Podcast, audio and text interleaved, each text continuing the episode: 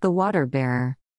I always looked forward to the age of Aquarius as this light and airy magical age where the hippies of the 60s visions for free love and peace would manifest into a harmonious new era better than the industrial age of our parents and grandparents. Where the 70s soundtrack of the stage production of Hair would blast sing along lyrics in the background of life. Then, as an astrologer, I realized that Aquarius is also about science and technology. AI and DNA changing vaccines. Implantable devices. The Matrix. How will we choose to live in the age of Aquarius? How will we choose to educate our children? The last age brought about the factory version of school, with desks all in a row and information disseminated expeditiously by a teacher from the front of the room. Organized in classrooms by grade. Suddenly, those classroom groups have disbanded, and homeschooling on screens or in backyard pods has become the norm. One feels like a stone on the soul for some. The other is wild and innovative but also new and communal. Uncomfortable for others. Each challenging for all who are not ready for the draconian shifts that come with the changing of an age. How will we work and earn income? We were just moving from cubicles to more open seating bullpen style offices in the corporate world, but now all those offices can become housing as office workers transition to home offices and loath to share germs with coworkers in an enclosed space. How will we live? And where will we live? As life becomes more flexible, these are the big questions. I sense a great migration coming. From cities to rural areas. From urban centers to natural spaces. From organized school and work communities to chosen beloved communities where like minded people can find their tribe and support one another in working, educating children, and becoming more food independent.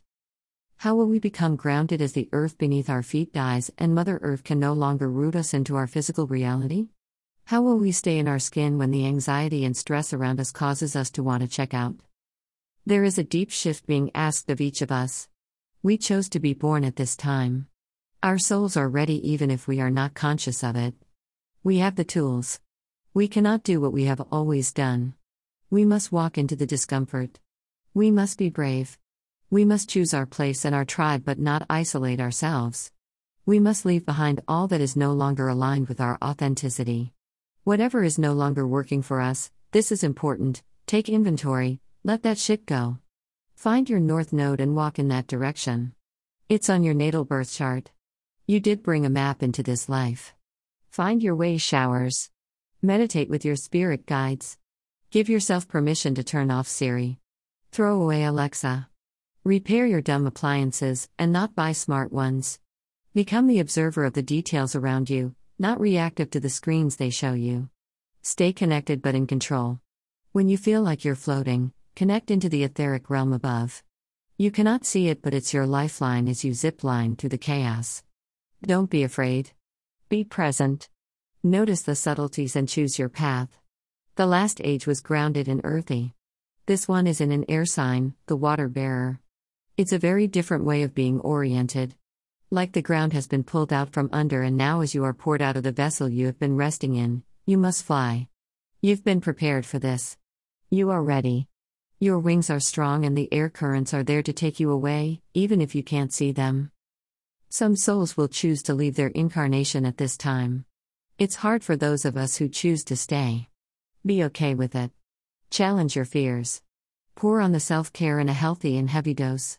Salt water baths, chamomile tea, hikes into the forest, swims in the sea, fresh cut flowers in the house, essential oils, time to sit quietly in silence, yoga, art, music, dancing, fire, make time. Most of all, remember childhood. Remember that there are small beings coming into this world right now. Children who are vulnerable, impressionable, dependent on adults, and fragile. Children who may never see the smile of a stranger behind their mask, necessary as they are. Children who will become adults. Adults who may not have ever played make believe with others, who had no art or creative expression in school, who don't know how to fly around on a merry-go-round to overcome their fear. Adults who have never baked a cake or grown their own vegetables. Adults who cannot read or write in cursive, who cannot sew or mend their own clothes. Let us protect the kingdom of childhood. They will be adults all too soon, and we need these seeds to make it into the future whole and curious, strong, unafraid, creative, and willing able to fly and hang on the air currents of the age of Aquarius. Ready to go far, with enough strength in their wings to cross an ocean. There will be time for academics and screens, but let us not diminish the work of the child. Play. The experiences of safety and joy.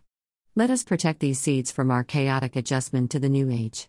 Let us observe and listen to these children who have been in the spiritual realm more recently than we.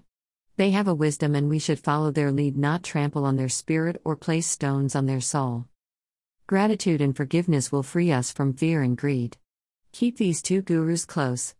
And keep fear and greed closer, always aware of their presence, keeping an eye on those two enemies so that they don't get away with anything, especially not directing us on our life path, they will always orient us toward the south node, and that is no longer a viable route.